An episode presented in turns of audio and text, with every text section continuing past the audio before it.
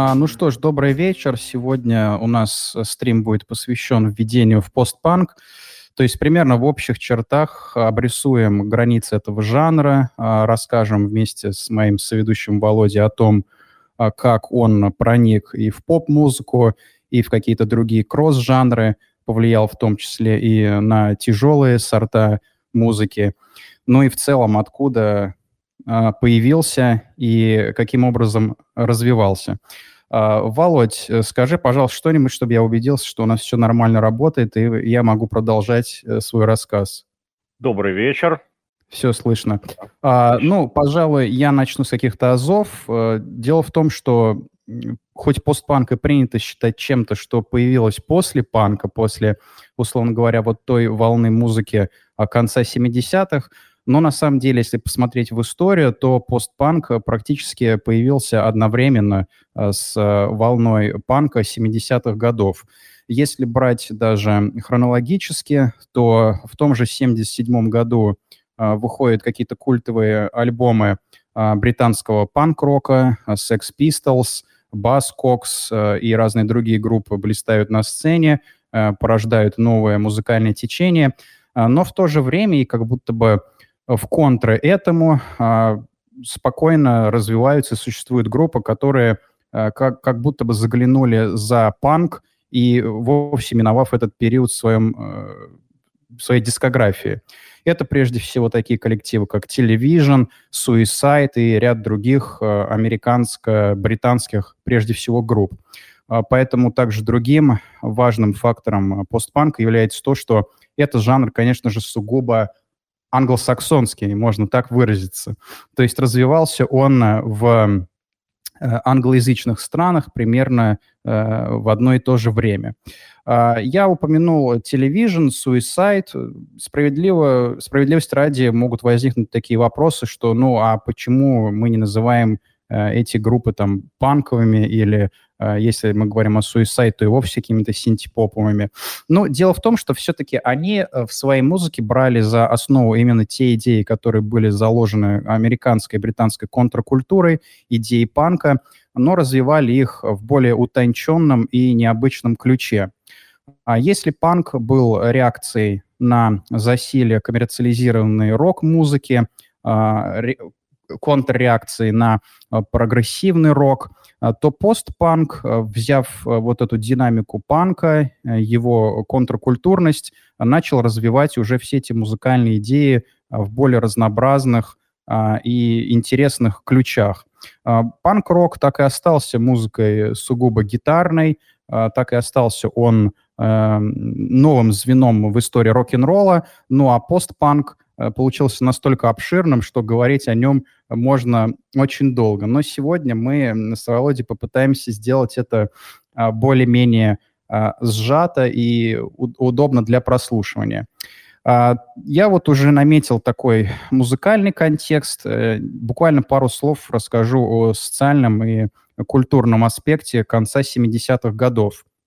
Многие группы того периода музыканты, жившие в конце семидесятых, были не согласны с тем, что происходило вокруг них.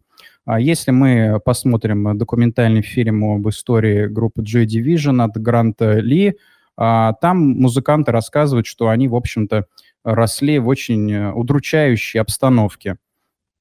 У них на глазах уходила старая Англия, сносились целые районы их родного Манчестера, город лежал в полуруинах, экономический кризис не был просто какими-то страшилками из заголовков СМИ, а тем, что напрямую влияло на жизнь и судьбы людей. И в этом смысле, если мы берем Joy Division, то они как раз-таки и являются, наверное, вот во всем этом смысле постпанком от плоти.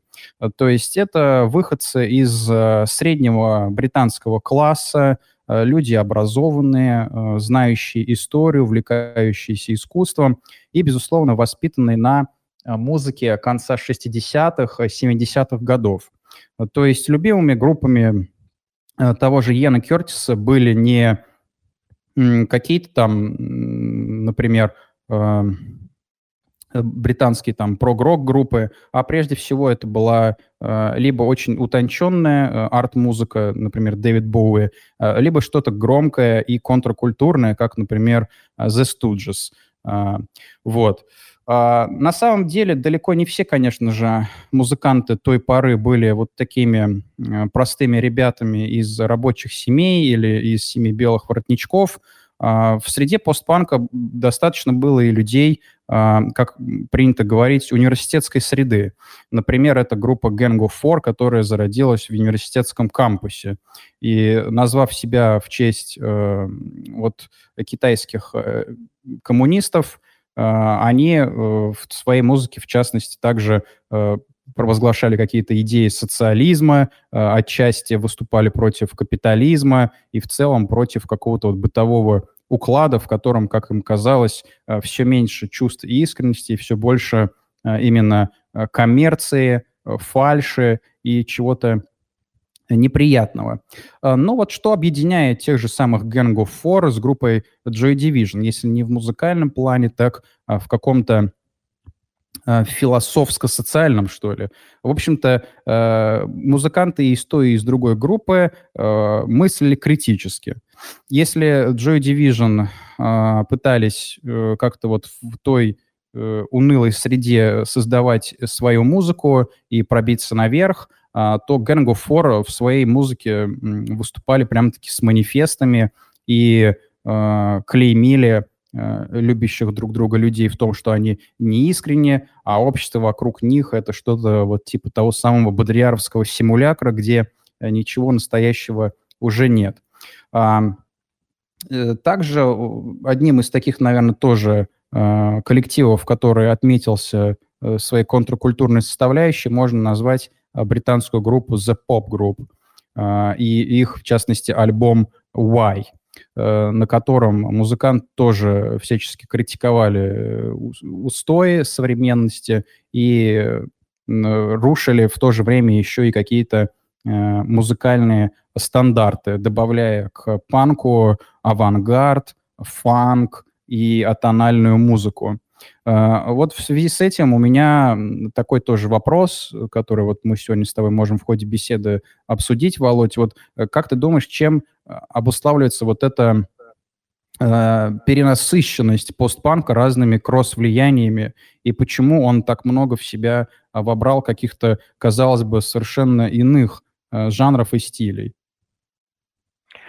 А, ну, я думаю, что вот эта эклектика постпанка, она на самом деле э, той же природы, ну, идеологически, что ли, да, что и эклектика, и чрезмерная навороченность, например, прогрессивного рока. То есть э, прогрессивный рок как у нас возник? Ну, по сути дела, были какие-то рок-н-ролльщики, которые там вот в своих этих попев- попевках не очень сложных, э, нормально себе комфортно существовали, имели поддержку фанов, народу нравилось, и все было благополучно. Но были какие-то ребята, которым это было недостаточно, они вот смешали все и вся, от классической музыки, там, джаза и до какой-то современного минимализма, и создали вот прогрессивный рок. Точно так же, на мой взгляд, что-то было в постпанке, и такое... ну, против, некий, некий элемент противостояния и противоположения себя э, примитивизму сырого панка, который именно тогда и зарождался, и э, вот были Sex Pistols, были Clash, хотя, ну, прям совсем какой-то простой музыку группы Clash я, например, не могу назвать, там все-таки была замечательная ритм-секция, там и сонграйтерство было, такой мелодизм определенный у них был, но все же э, вот этого всего как-то было недостаточно, тем более было недостаточно сырости вот этих гаражных команд типа, типа эм си пять, а, и, да и их предшественников, тем более эдакого панка до панка, я имею в виду там всяких Соникс, там, значит, вот этих вот товарищей. И какие, каким-то ребятам захотелось чего-то более эстетического, какого-то более поэтически возвышенного высказывания в своем творчестве. Ну и вот в рамках вот этой вот панковской идиомы появилась музыка более эклектичная, которая вобрала в себя все модное, что на тот момент было, от фанка, регги, даба до влияния даже и, в общем-то, классической музыки, электронной, конечно, музыки. О крафтверк нельзя забывать, о ной нельзя забывать, о крауд-роке нельзя забывать, перед которым, ну, просто все постпанкеры преклонялись, без исключения, наверное. То есть вот тяга к чему-то более, более, более поэтическому и возвышенному, чему-то более сложному, нежели просто вот три аккорда панка и много крика. Что называется, люди хотят поэзии на... Ну да, я согласен, это интересное замечание, но я вот в качестве, так сказать, фактического подтверждения хочу привести две истории совершенно двух, казалось бы, разных групп, но как появился тот вот самый их постпанковый звук. Да, уже я упоминал группу Television из Соединенных Штатов, из Нью-Йорка, которая выпустила в тысяча девятьсот семьдесят седьмом году свой альбом Marquee Moon и вошла навсегда в историю не только постпанка, но и в целом рок-музыки. Вот их путь был очень интересным, потому что если послушать их записи тысяча девятьсот семьдесят четвёртого года, а они аж тогда уже играли и успешно выступали, в том числе в небезызвестном э, клубе нью-йоркском си би джи би, который вообще изначально предполагался как кантри-блюзграсс-клуб, но потом стал культовым именно панк-клубом за счет того, что там по вечерам приглашали всяких... Э, Молод... всякие молодые группы выступать.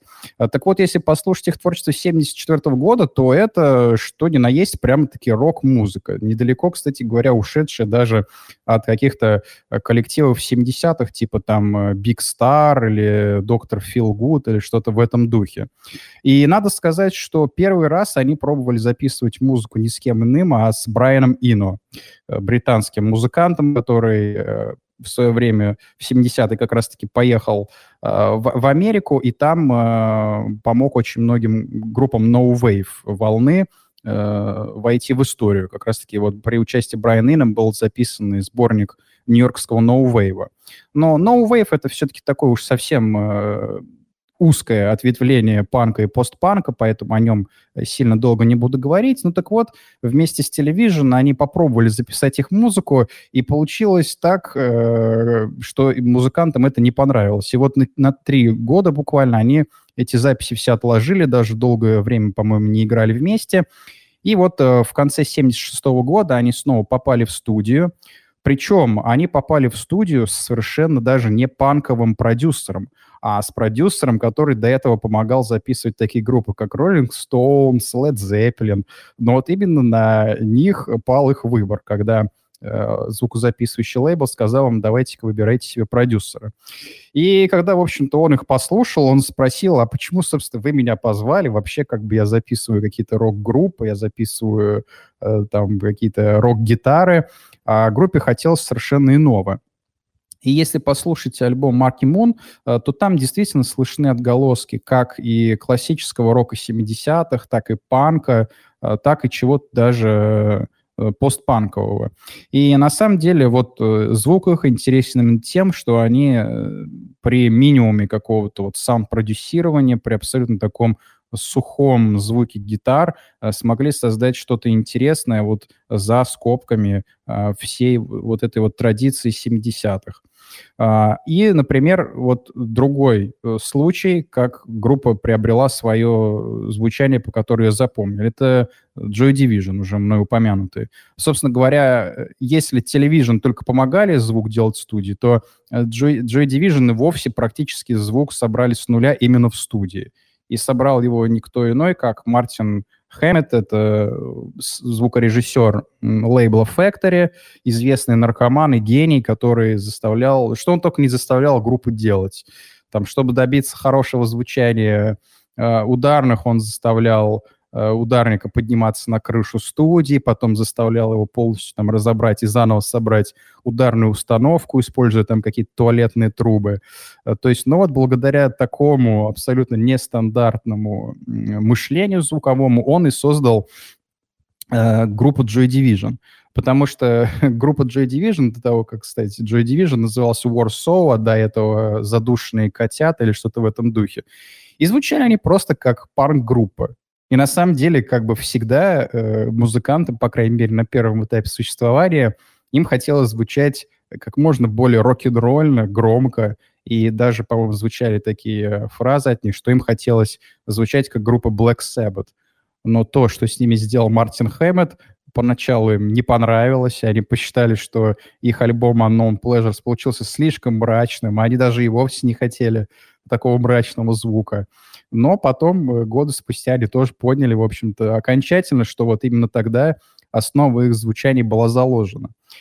То есть, на самом деле, история постпанка полна каких-то вот таких совершенно случайных моментов, и искусственных моментов, с другой стороны, тоже. То есть, когда не сами музыканты доходили умом, что «ага, мы хотим, чтобы наш альбом звучал как ночной полуразрушенный Манчестер, как какие-то хайвеи, залитые огнем неона». А тут бац, и появляется саунд-продюсер, который свое звуковое мышление накладывает на готовый музыкальный материал, и получается нечто супервыдающееся. Вот как ты думаешь, Володь, может быть, есть какой-то еще элемент случайности вот в истории постпанка, что как-то группа по наитию э, создавали нечто такое? А, ну, конечно, элемент случайности определенно есть, но на самом деле вот то, о чем ты говоришь, что э, продюсер Мартин Хэннетт гениальный э, сделал группу, да, ну, понятно, что...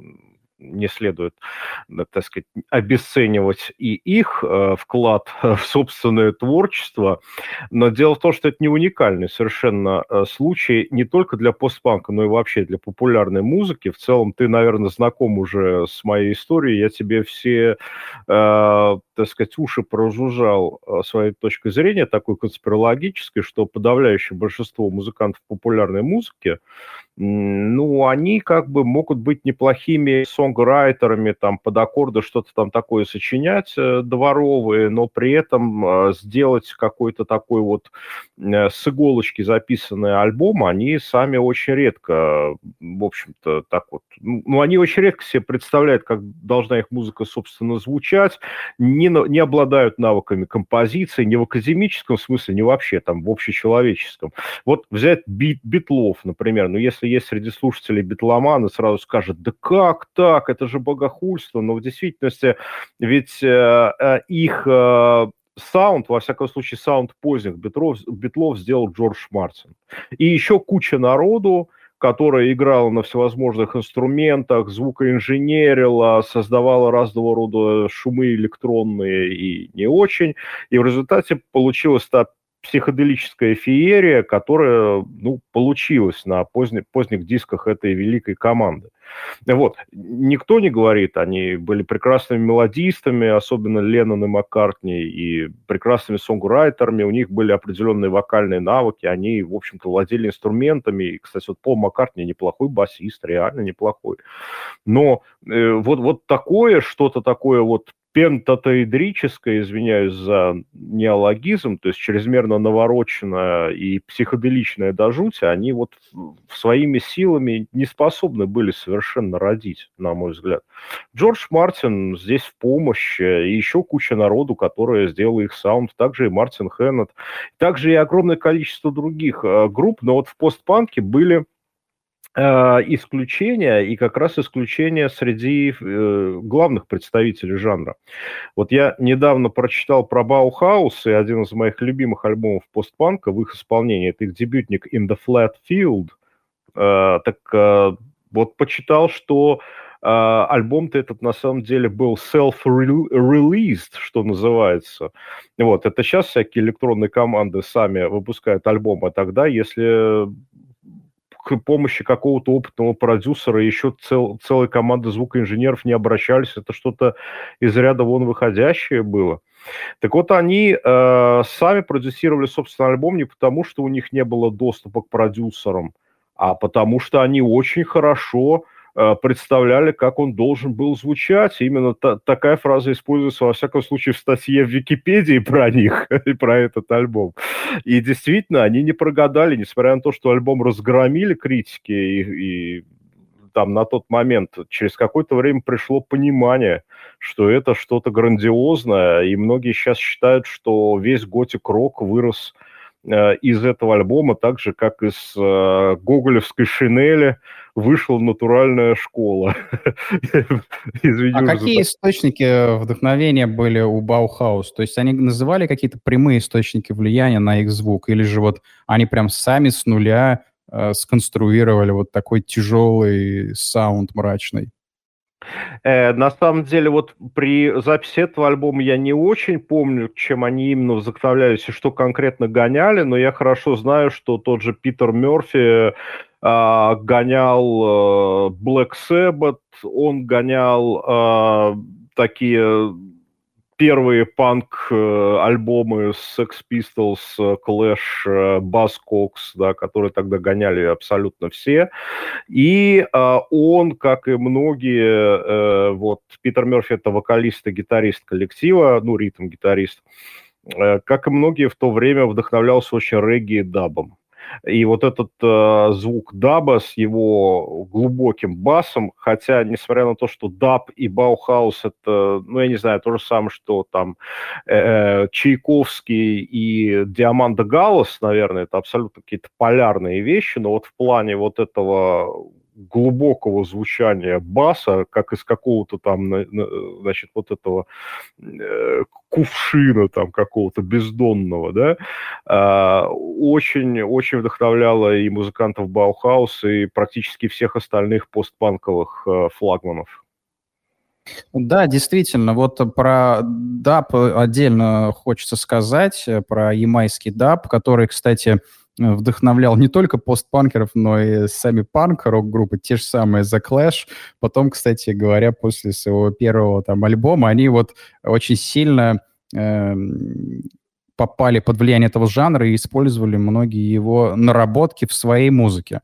А, кстати говоря, некоторым э, группам им и вовсе напрямую э, помогали даже продюсировать альбомы дабовые исполнители. Вот, например, тот же самый The Pop Group э, помогал продюсировать Деннис Боуэлл. Это такой регги-музыкант, который переехал в Англию из Барбадоса.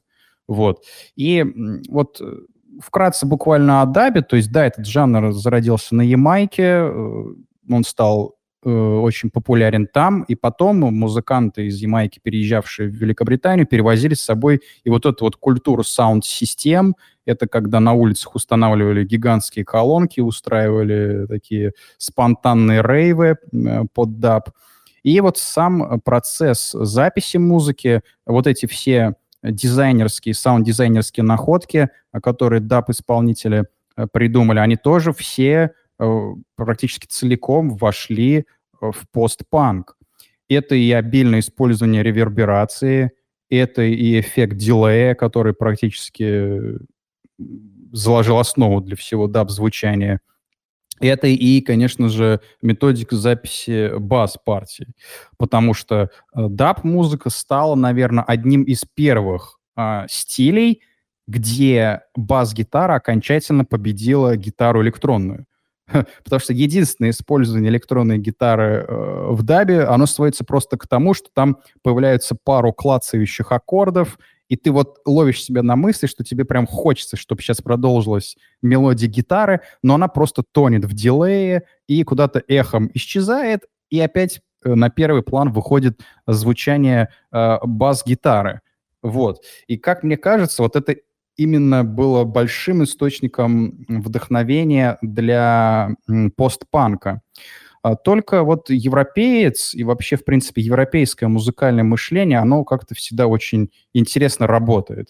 То есть э, британская рок-музыка выросла на э, американском блюзе, дельта-блюзе, но там практически его и не слышно, потому что все переработано и переосмыслено десять раз.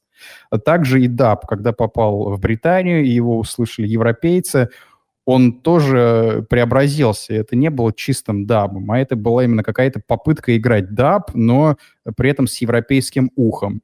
И вот при всей вот этой глубине баса ямайского э, европейцы стали использовать его в какой-то вот статичной манере. То есть, да, если мы послушаем Питера Хука из Joy Division, то, да, безусловно, его бас, он создает мелодию вообще во всей музыке Joy Division, так же, как и потом в New Order во многом. Но звучит он совершенно иначе. То есть это более прямолинейный стиль игры, это использование, э, в общем-то, просто-напросто каких-то других методик игры. То есть не пальцем, там, а медиатором, например. Немедленная игра, более быстрая. Вот. И мне кажется, вот это один, одна из причин, почему, в общем-то, как раз постпанк и полюбился многим именно за счет вот бас-партии. Потому что это был, наверное, первый европейский уже и вот западный в глобальном смысле жанр, где бас-партия, да, взяла вверх, и э, бас-гитаристы начали придумывать какие-то очень такие кэтчи и мелодичные бас-партии, которые э, во многом, как бы сказать, давлели над э, гитарной игрой. А что касается гитары, раз уж мы тут принялись так препарировать звучание постпанка, то, конечно, она практически целиком взята из панк-рока. Те же, тот же самый э, Бернард Самнер из Joy Division, он был большим поклонником панка, так же, как и, кстати, крауд-рока. Поэтому получилось так, что, играя статичные какие-то аккорды, пауэр-аккорды, он при этом играл довольно монотонно и вполне в духе какой-то немецкой континентальной школы. Вот такие вот интересные э, как бы с, сочетания э, музыкальных стилей из разных уголков планеты, они в конечном счете вот и дали этот постпанковый звук. Ну, мне вот так видится. Я верну тут насчет препарирования. Раз уж оно началось, то процесс, наверное, необратим. Вот я поймался на мысли, просто препарируя музыку Joy Division и ранних New Order, но я...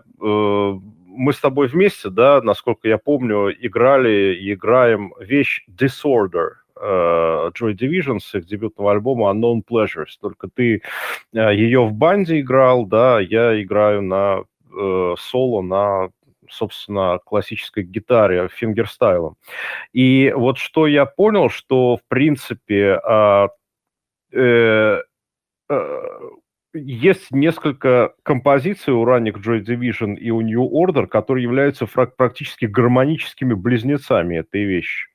То есть одна и та же аккордовая структура практически с тончайшими просто как, какими-то вариациями.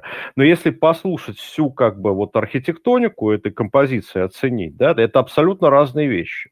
Они все тоскливые довольно-таки по э, звучанию, но там где-то более медленная, где-то более быстрая вещь. Я имею в виду вот Disorder, собственно.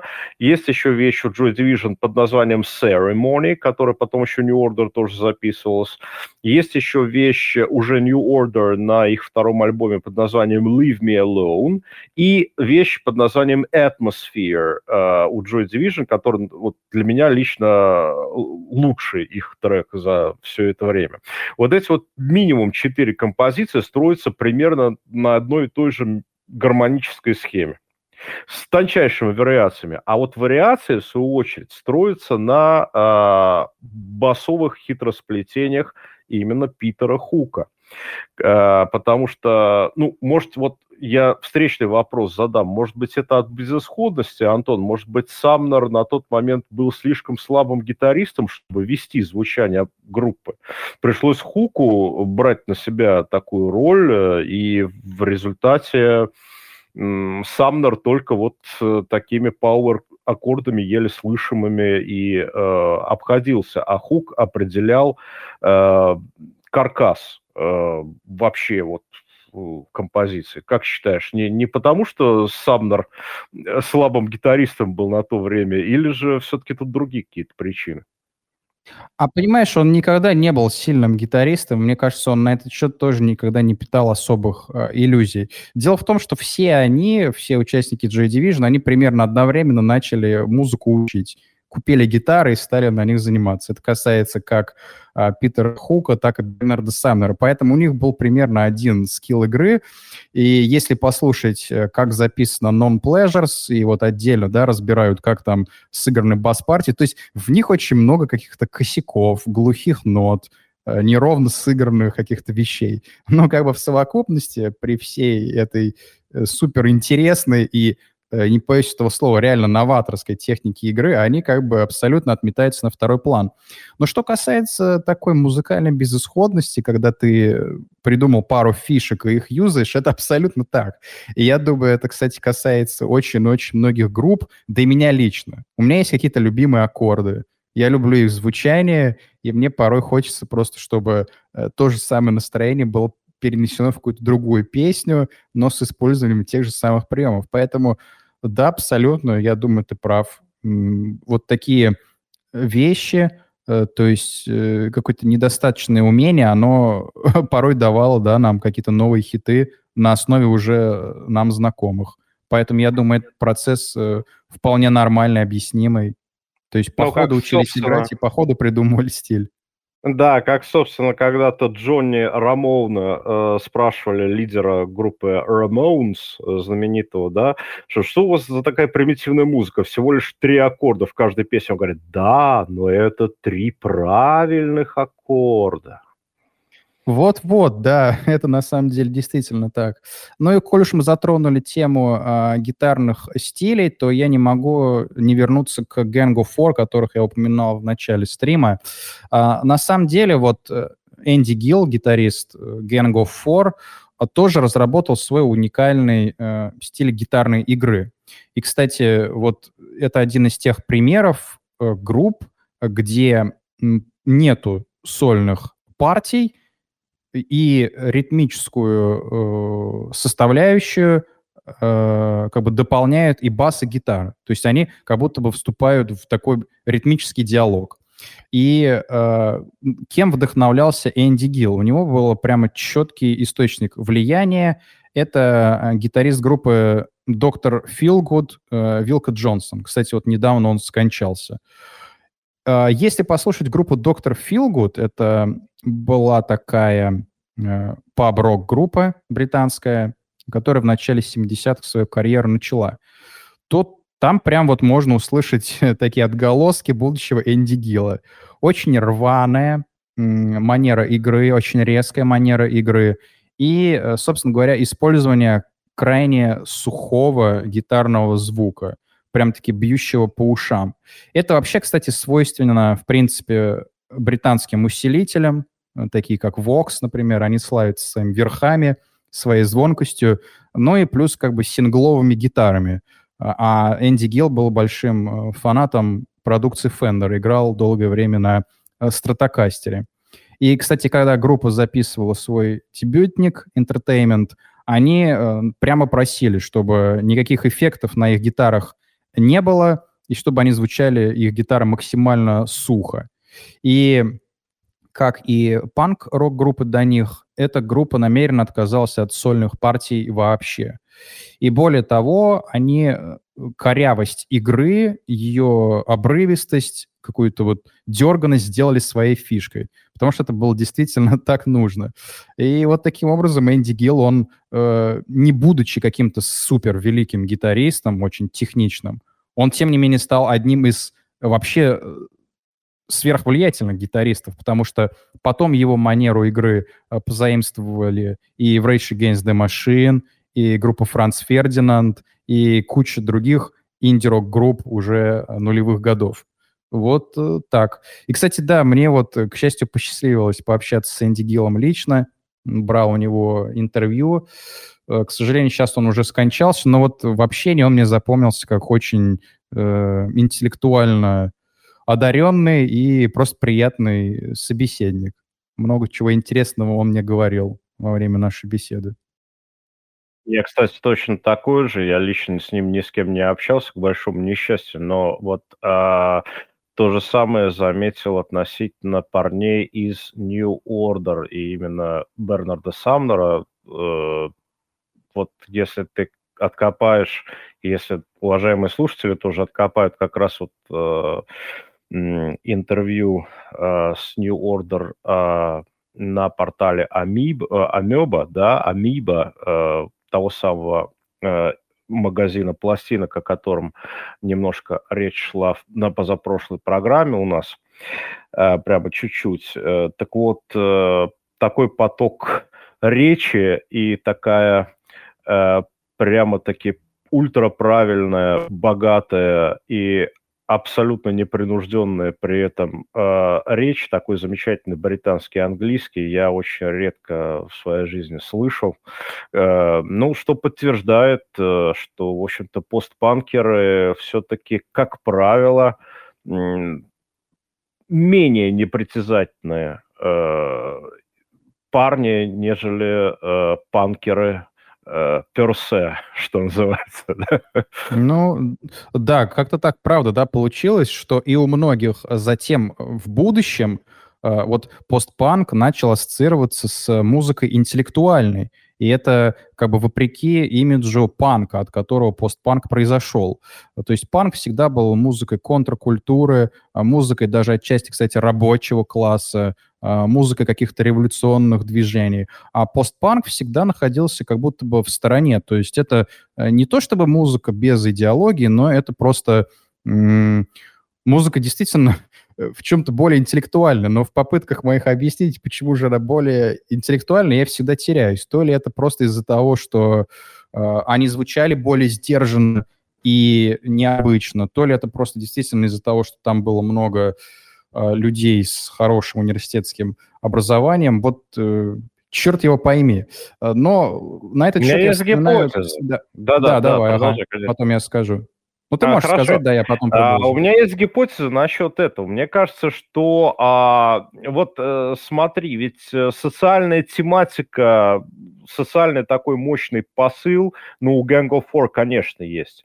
Но вот у других групп, да, там можно вспомнить, что многие высказывались и в своих песнях, и в интервью насчет того, как они недовольны британским там правительством, американским и вообще тем, что происходит в мире.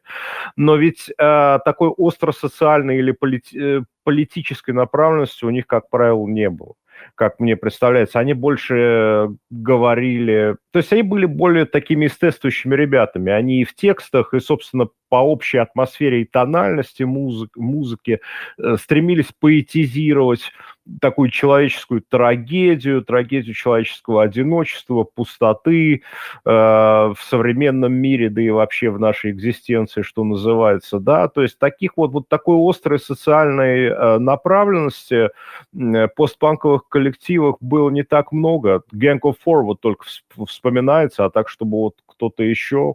Вряд ли. Песни Joy Division, они больше о жизни и смерти, о э, страдании, о болезни, об эпилепсии даже, если угодно, вспоминая личные истории Йена Кёртиса, о любви, о ненависти. То есть э, это, это, это искусство... поэтическое, это искусство экзистенциальное, оно в меньшей степени ориентировано на э, социально-политическую тематику в целом, не только в лирике, но, как я уже говорил, и в, и в звучании, что называется. Ну да, это всегда, это свойство поэзии, да, в принципе, говорить о чем-то знакомом, сложным образом и завуалированно. Кстати, да, вот Том Верлен из Television группы, он тоже был большим, кстати, поклонником французской поэзии. Это и не мудрено, да, по его... Э, ну, он же Верлен. Он же да, Верлен. да, да, да. И в текстах Television там тоже, конечно же, нету совсем практически никакой привязки э, к современности, и многие вот их альбом Marquee Moon воспринимают как такой гимн Нижнему Манхэттену и вот в целом Нью-Йорку, вот этому ощущению большого города, ощущению какого-то одиночества. Да и сама заглавная песня с альбома Marquee Moon, она, в принципе, как-то ни о чем, да, там. Я помню там что-то, чудное мгновение, как я бежал там рядом с кладбищем, какой-то кадиллак появился. То есть такой набор образов, который э, и сами даже автор не скрывает, был во многом случайным, но запоминающимся. То есть, да, это было свойство тоже постпанка, в принципе, какой-то такой поэтический взгляд на жизнь. Отдельно вот я говорил, да, о влиянии даба на постпанк, отдельно мы говорили о такой ветви постпанка, напрямую родившегося из панк-музыки, но еще одним очень важным источником вдохновения для постпанка, конечно же, была фанк-музыка и, в принципе, черная музыка э, в целом. Это касается как и Gang of Four, у которых э, в источниках вдохновения были Парламент, Фанкаделик, э, Джимми Хендрикс. Ну, конечно, он не фанк-исполнитель, но, может быть, к нему как-то немножко причислен сбоку. И также группа Pop Group. Вообще, э, вот группа The Pop Group, э, каждый раз приходится повторять эти два слова, она, будучи как бы неоцененной в начале своей карьеры, там, записав всего лишь несколько альбомов, они распались, они потом прям-таки были превознесены там на музыкальный Олимп. И там Massive Attack говорила, что вот на них повлияла эта группа. Там Rage Against the Machine, кстати, тоже, Фугация. В чем был ее интерес? А, вот в своем альбоме Why семьдесят девятого года они просто намешали вообще все, что можно. Вот все, что им нравилось, просто заливаем а, в один а, флакон под эпоксидную смолу и как бы в рамку. Потому что какие только у них не были источники вдохновения. Это и джаз, там, Орнет Колман. Это и какая-то супер-авангардная рок-музыка, Кэптон Бифхарт. Это и даб, Кинг Дабби, те же самые Фанкаделик, Сан Ра, Фри Джаз, Джон Кейдж, Дебюсси. Ну, то есть видно было, что ребята очень сильно любили музыку, хорошую музыку и разную, и попытались ее поместить вот в один альбом. Поэтому вот если описывать его как-то вкратце, то это напоминает какую-то сверхдеконструированную фанк-музыку, э, которую как-то так насильно поженили с джазом и фри-джазом. При этом там вроде бы есть какие-то характерные для постпанка песни, э, которые ты вот слушаешь, и вот тебе кажется, что, ну, такая типовая постпанк песня, каким мы знаем сейчас постпанк. Дуэт баса и какой-то простой мелодии на гитаре. Вот. Поэтому вот это ответвление постпанка тоже очень важно, и, кстати, оно важно в контексте того, как потом постпанк повлиял на танцевальную музыку. То есть все мы, я думаю, знаем, что New Order стали одной из первых там электронных танцевальных групп. И, кстати, dance-rock групп тоже. И вот те попытки использовать фанк в контексте панка, они тоже продолжились потом в творчестве таких групп, как Bush Tetras, эйч ти си. И особенно, вот, кстати, такой Twisted и Dark Funk полюбили в Нью-Йорке. Там прям были отдельные даже клубы, отдельные вечеринки, где играли вот такой вот э, танцевальный белый фанк, да, но при этом крайне мрачный и зажигательный. Вот. Я вообще как бы, да, вот когда говорил про европейское мышление, то есть почему-то европейское мышление очень часто вроде какую-то веселую и незамысловатую музыку делает мрачной. То есть взяли даб, сделали из него там какой-то жесткий мрачняк, Баухаус. Взяли фанк, музыка, которая ассоциируется у нас всех там с казино, Лас-Вегасом. А если послушать The Pop Group или Gang of Four, ну это, извините меня, только какая-то э, особая экономическая зона в России, где типа в казино еще можно играть. Ну, то есть вот так вот. Все построено на контрастах. Ну, на самом деле, действительно, то есть э, это в целом вытекает, наверное, с природы такой эклектичной и чрезмерно пластичной э, природы популярной музыки в целом. То есть там моножанровости никакой особо нет. Все смешано одно с другим, как бы свободно комбинируешь элементы. Э, вот э, я не знаю, что, что такое играют там, я не знаю, кто такие там, King Crimson, да? Э, нет, нет никакого определения такой музыки. Кто-то говорит прог-рок, кто-то говорит New Wave, кто-то говорит что угодно. Ну, в общем, вот, например, Talking Heads, да? Вот что они играют? Вроде как при, при, признано, что это постпанк. панк-коллектив, кто-то говорит, что это New Wave, но за этими терминами очень мало что стоит, и трудно вообще описать, а что такое происходит в музыке этой группы. Это как если бы мы взяли бы какое-то полижанровое кино, ну и начали бы какими-то там сложными, навороченными каскадами терминов бросаться. А знаете, это вообще такой христианский боди-хоррор с элементами трансгрессивного трэша. Вот, то есть, да, действительно, все наворочено. И вот, кстати, что касается Talking Heads, ты вот говорил о фанке. Это тоже вот э, пример... группы, на которую фанк очень повлияла, которая по-своему преломила, наверное, какие-то фанковые клише в своей музыке. Они очень здорово интересовались в целом африканской музыкой, да и Брайан Ино, который что-то о ней такое знал не понаслышке, он продюсировал ведь их основные альбомы, привил, наверное, им особый вкус тоже к такого рода музыкальным пластам. Но э, что интересно, в Talking Heads ведь название группы говорит само за себя, то есть «говорящие головы». У нас сразу ассоциация с какими-то такими политиками, которые сыплют народу пустые Первый обещания. Первый канал. Да, за которыми ни, ничего не стоит, за этими пустыми обещаниями. Да, в действительности никакой политики, здесь они просто имели в виду, что э, наше творчество особо типа того ничего не означает. Вот не копайтесь в наших замысловатых текстах, не копайтесь в...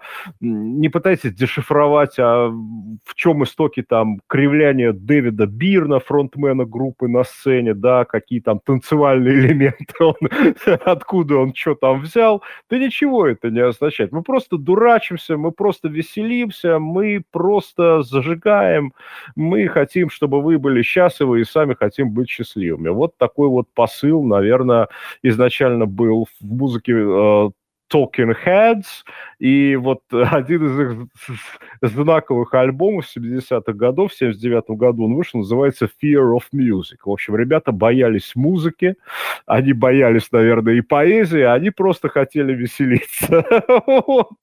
Хотя у них получалось это очень здорово и очень-очень изобретательно. Кстати, вот Абасия, одна из первых в панк и постпанк музыке женщин, басисток, Тина Уэймут, и басистка замечательная, и ритм-секция в Talking Heads, ну, кто не знает, просто обязательно к прослушиванию, обязательно к тому, чтобы оценить и получить высокое наслаждение.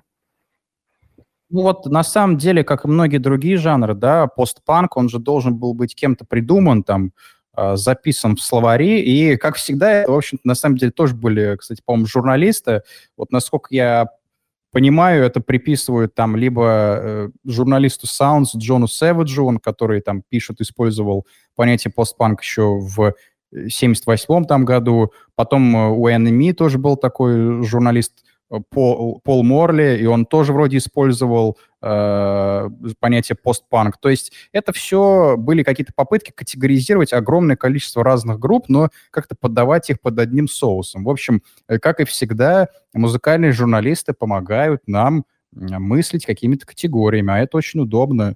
Хотя кто-то может сказать, что это проявление зашоренности и типа ты не мыслишь outside the box и все такое. А, ну а то, что ты сказал по поводу не анализируйте наше творчество, вы можете его понимать как угодно, это все, вот, пожалуйста, наша любимая родная концепция смерти автора Ролана Барта. То есть вот он придумал, да, свой трактат, и все, и до сих пор мы этим пользуемся, когда не хотим объяснять, что же такое мы придумали. Кстати, Дэвид Линч, по-моему, очень любит это. Вот, и он тоже, кстати, мне кажется, это, это постпанк-режиссер, но это предмет для отдельной э, лекции, на самом деле, мог бы ну, быть. Ну, да, дай бог ему здоровья, не хотим смерти этого автора, как и любого Нет. другого. Я просто напомню, если тем, кто не знает или забыл, э, в общем, эта концепция подразумевает то, что в современном мире как бы любое произведение искусства, оно так или иначе является копией или ответвлением какого-то уже существующего другого произведения. И поэтому как бы вкладывать какое-то конкретно одно значение в его трактовку нельзя. Да и вообще, мол, автор умер, есть только какой-то коллективный автор, а любой читатель или зритель может сам придумать значение тому, что он прочитал или услышал, и вот он будет и прав, и ты фиг с этим поспоришь.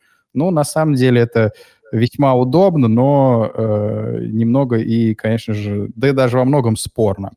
А, да, еще... полно, полно ходов, которые мы можем услышать на альбоме Bauhaus In the Flat Field, уже присутствовали в седьмой симфонии Бетховена. Да, да, это все было у Баха еще на его ранних эпишках, на самом деле.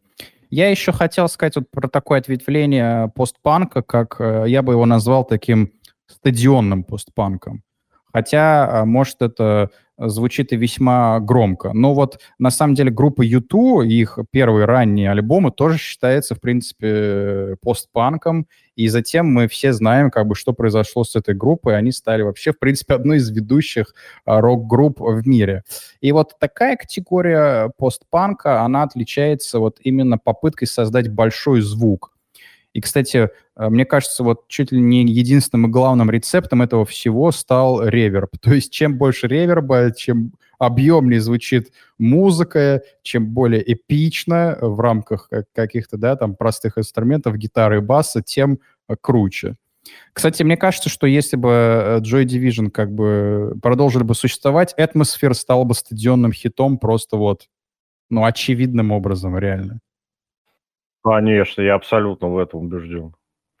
А давай, может быть, если есть такая возможность, э, если кто-то из слушателей хочет высказаться, вот, э, друзья, да, да, конечно, а какие у вас, услышать, какие мнение. у вас, вот, э, если, какие у вас любимые постпанк-релизы, постпанк-альбомы, которые заслушаны вами до дыр? Э, Тут, может быть, сложно будет э, жанрово определить, да, стилистически, может быть, вы не очень уверены, относится ли этот диск к постпанку или не относится, но это, как мы уже выяснили, весьма все условное. Вот, э, если вы назовете, например, какой-нибудь альбом Clash, э, знаете, в позднем их э, творчестве навалом постпанка было в любом случае. Вот, может быть, кто-то хочет высказаться на этот счет, кому что нравится, и вот, что касается... А, ну да, нужно пом- помахать рукой, если кто-то будет, не, не постесняется подключиться к разговору двух душных ребят, пожалуйста. А я пока хочу еще сказать по поводу, да, вот этого стадионного постпанка. Есть такая группа The Chameleons, вот, тоже британская. Вот они как бы тоже продолжили вот, это, вот эти идеи постпанка именно в таком объемном, что ли, формате звучания. И вот ряд их песен — это прям такие стопроцентно стадионные хиты. Но и, к слову сказать, они уже творили сильно позже вот этого рубежа семидесятых, восьмидесятых. А, то есть в восемьдесят третьем году вышел их такой наиболее а, известный альбом, который, ну, как бы, и можно отнести к этому вот стадионному звучанию, Script of the Bridge. А, вот. А, да, но поскольку пока я не вижу особо поднятых рук, еще немножко поговорю о хронологии. А, да, да, сейчас, секунду, подключаем Анну. Да, Анна, здравствуйте. Вам нужно нажать на иконку микрофона. Да, слушаем вас. Что можете сказать по поводу постпанка? Да, добрый вечер. А, ну, это Cure. По-моему, не упоминали, хотя, может, я прослушала. Да, на а... самом деле она у нас была, конечно, в планах. И вторая группа, которая на меня повлияла в свое время, и вы, Антон, про, не... про нее знаете, я думаю, это ранняя группа Ника Кейва, Birthday mm-hmm. и Пати, вот. Но там, конечно, это и готика, это и постпанк, и еще что-то, я уже не помню, там тоже достаточно разноплановая группа, довольно хорошая. Вот эти две группы очень-очень люблю. Да, я, кстати, в свое время делал даже программу про Birthday Party отдельную, вот, пытался анализировать их творчество. А... Да, да, на самом деле Birthday Party вполне себе постпанк, по-моему, это не, и сами не скрывали, и их можно отнести смело к этому э, жанру, очень обширному. Кстати, мы да, выяснили, кстати, да. Мне кажется, э, мир поклонников музыки восьмидесятых делится на две категории. Тем, кому заходит Nick Cave, и тем, кому заходит Birthday Party.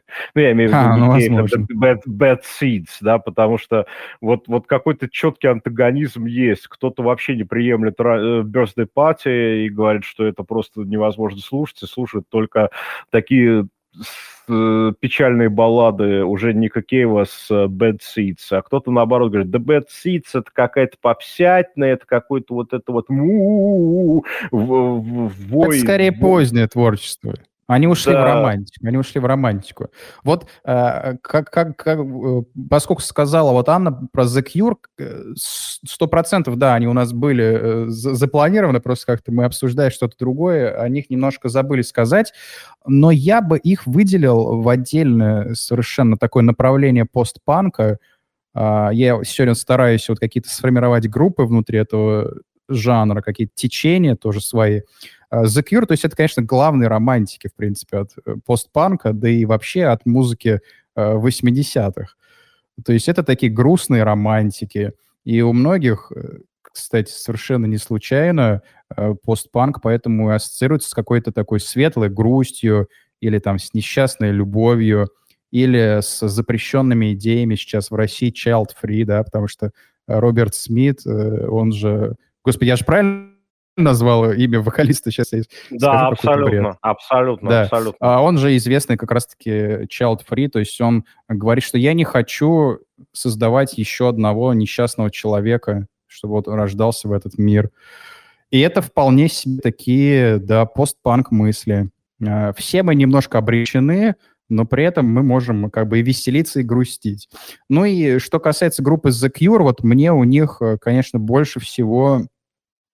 нравится их альбом Disintegration. Потому что, ну вот, для меня это лично, наверное, один из таких вот примеров альбома, который просто звучит настолько массивно, настолько тяжело, печально и вот величественно одновременно, что это вот реально такая музыка, которая очень легко может меня заставить пустить слезу. И причем ты как бы не хочешь этого делать, но тебя эта музыка прям вынуждает это сделать. То есть вот своим, своей какой-то вот этой мрачной красотой. И я помню, вот когда The Cure приезжали в Москву, вот один раз мне удалось попасть на их концерт. Конечно, вот когда они играли эти песни вживую, ну это совершенно какое-то вот что-то ритуальное, близкое к религии, я имею в виду вот именно в плане церемониала, но только, конечно... далекая очень от этого. Вот. И, кстати, это же также касается и э, творчества Ника Кейва, который потом тоже вот из этого романтизма, да, э, постпанка ушел вообще реально в религиозные вещи. У него вот последний альбом вообще, по-моему, называется «Семь псалмов» или что-то такое. Ну и, конечно же, как всегда, да, вот он атеист. Так вот получается, да, вот от, у атеистов очень круто получается религиозную музыку писать. Да, ну, на самом деле, а вот на концертах uh, Cure какое отношение, какое соотношение было порнографии и uh, дезинтеграции? Вот как бы ты определил? Ну, я не помню, кстати, я не помню. Они там играли, да, понятное дело, они там играли сборную солянку из всего. Кстати, вот плюсую, можно тоже вклинить немножко. Я просто тоже была на концерте Cure. Какой-то год был, девятнадцатый, по-моему, на пикнике афиши. И это было, да, монументально. Там погода еще в тот день была не очень хорошая, дождь, по-моему, вроде бы. И во время их концерта дождь прошел, и погода стала очень-очень хорошей. И концерт длился два с половиной часа, что ли, и, конечно, все были очень довольны. Роберт Смит, ну и все остальные очень-очень хороши вживую. Да, можно так сформулировать, спасибо большое, Анна, можно так сформулировать, отрыдала московская осень под э, унылые звуки The Cure, что-нибудь такое, да? Да, Алло. да, именно, именно. Угу. Антон? Антон? Антон у нас пропал, поэтому... А, да, меня слышно, да, да я говорю, что постепенно, а, да. наверное, мы будем э, нашу беседу завершать. Я в конце хотел бы попросить тебя, вот, может быть, как-то суммировать э, то, что мы сегодня сказали, как-то вкратце, и, например, назвать там пять альбомов постпанка для знакомства с этим жанром. Да, хорошо, сочту за честь. Ну, в целом мы определили, и я надеюсь, слушатели с таким определением согласятся, постпанк как сборную солянку многих жанров, как жанр, стиль, вобравший в себя огромное количество модной на момент конца семидесятых музыки, даб, фанк, именно панк-рок как таковой, классический рок, даже элементы некие прога и классической музыки. То есть, можно сказать, такое синтетическое искусство. Мы говорили о том, что в постпанке все-таки, в отличие от классического панка, Sex Pistols, Clash, Buzzcocks и других, сильны поэтические идеалы и стремление к такому мрачному атмосферному романтизму. Мы определили, что вот бас-гитара зачастую и вообще ритм-секция зачастую главенствующее, определяющее значение играет в постпанковых песнях. И вот, как мне представляется, постпанк актуален сейчас именно тем, что это искусство не стареет, это искусство не обязательно социальное, политическое, политизированное, это искусство, в котором и поется, и играется про какие-то экзистенциальные вещи, как правило, очень печальные, но вот, как Анна сказала, солнышко все-таки может забрежить после концерта The Cure, и всем может стать хорошо. Может наступить такой своего рода катарсис после знакомства с постпанковыми шедеврами. А что касается альбомов, ну, для меня, вот я такой топ-пять сделал для себя, вот это и тот альбом, который считается многими критиками первым постпанк-альбомом в истории, это альбом Игги Попа «The Idiot». Первый его альбом семьдесят седьмого года, всем рекомендую, совершенно убойное творение, правда. Не слушайте его, если вы находитесь в каком-то совсем упадке, потому что, ну, в общем, не буду говорить, не буду приводить примеры людей, на, ко- на которых дурно повлиял этот альбом, но что поделать, это искусство. То есть альбом очень мрачный, да. Второй альбом, который я здесь мог бы порекомендовать, вот опять же упомянутый мной Bauhaus «In the Flat Field». Могу порекомендовать альбом Talking Heads Fear of Music, с моей точки зрения, лучший их альбом, хотя многие альбомы семидесятых и начала восьмидесятых очень-очень достойны. Из The Cure мне больше всего нравится не дезинтеграция, а именно порнография, то есть альбом Pornography восемьдесят второго года, может быть, потому что я восемьдесят второго года рождения, кто ее знает. Ну, а может быть, просто потому что это уникальный в их творчестве альбом, самый мощно звучащий, ну и самый, наверное, мрачный, потому что, ну, ребята записывали его, находясь в глубочайшей наркотической нирване и на грани, на грани фола во, во всех смыслах. Э, также порекомендовал бы, наверное, дебютник Killing Joke, группа, одной из групп, которая, в общем-то, создала Industrial. Их дебютный альбом не похож вообще ни на что. И, кстати, это тоже одна из групп, которая очень хорошо знала, как она должна звучать. Поэтому продюсеры мало что привнесли в их творчество. Они, большую часть, продюсировали себя сами.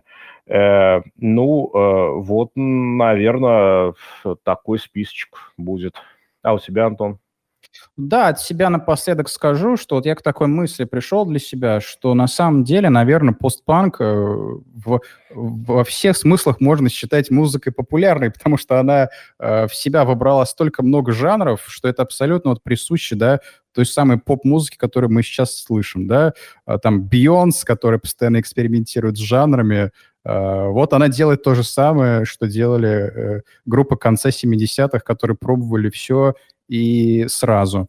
А ну от себя такой топ-пять мог бы сделать. Это Joy Division, Unknown Pleasures и Slash. Тут же идет следом первый альбом New Order Movement восемьдесят первого года. Потому что это абсолютно логичное продолжение э, творчества Joy Division. И очень интересное развитие постпанка в сторону музыки электронной. Но не менее холодной и даже еще более мрачной, наверное, и тяжелой. А затем Gang of Four Entertainment семьдесят девятого года. Альбом абсолютно, вот редкий пример альбома, где каждая песня классная. Television, Marquee Moon семьдесят седьмого, как такой прекрасный образец декадентского арт-панка, постпанка. Uh, в плане вот такого стадионного звучания это The Chameleons, Script of the Bridge, ну и что-то такое, что не сразу поймешь, но, возможно, оценишь. Это вот альбом The Pop Group Y семьдесят девятого года. Вот. Uh, ну, собственно, думаю, на этом сегодня будем уже закругляться. Мы что хотели, уже более-менее сказали. В общем, да, не будем растекаться мыслью по древу. Всем желаем хорошего воскресенья. Ну а сейчас доброй ночи и всего-всего самого лучшего. Пока. Да, до следующих встреч. Всем пока.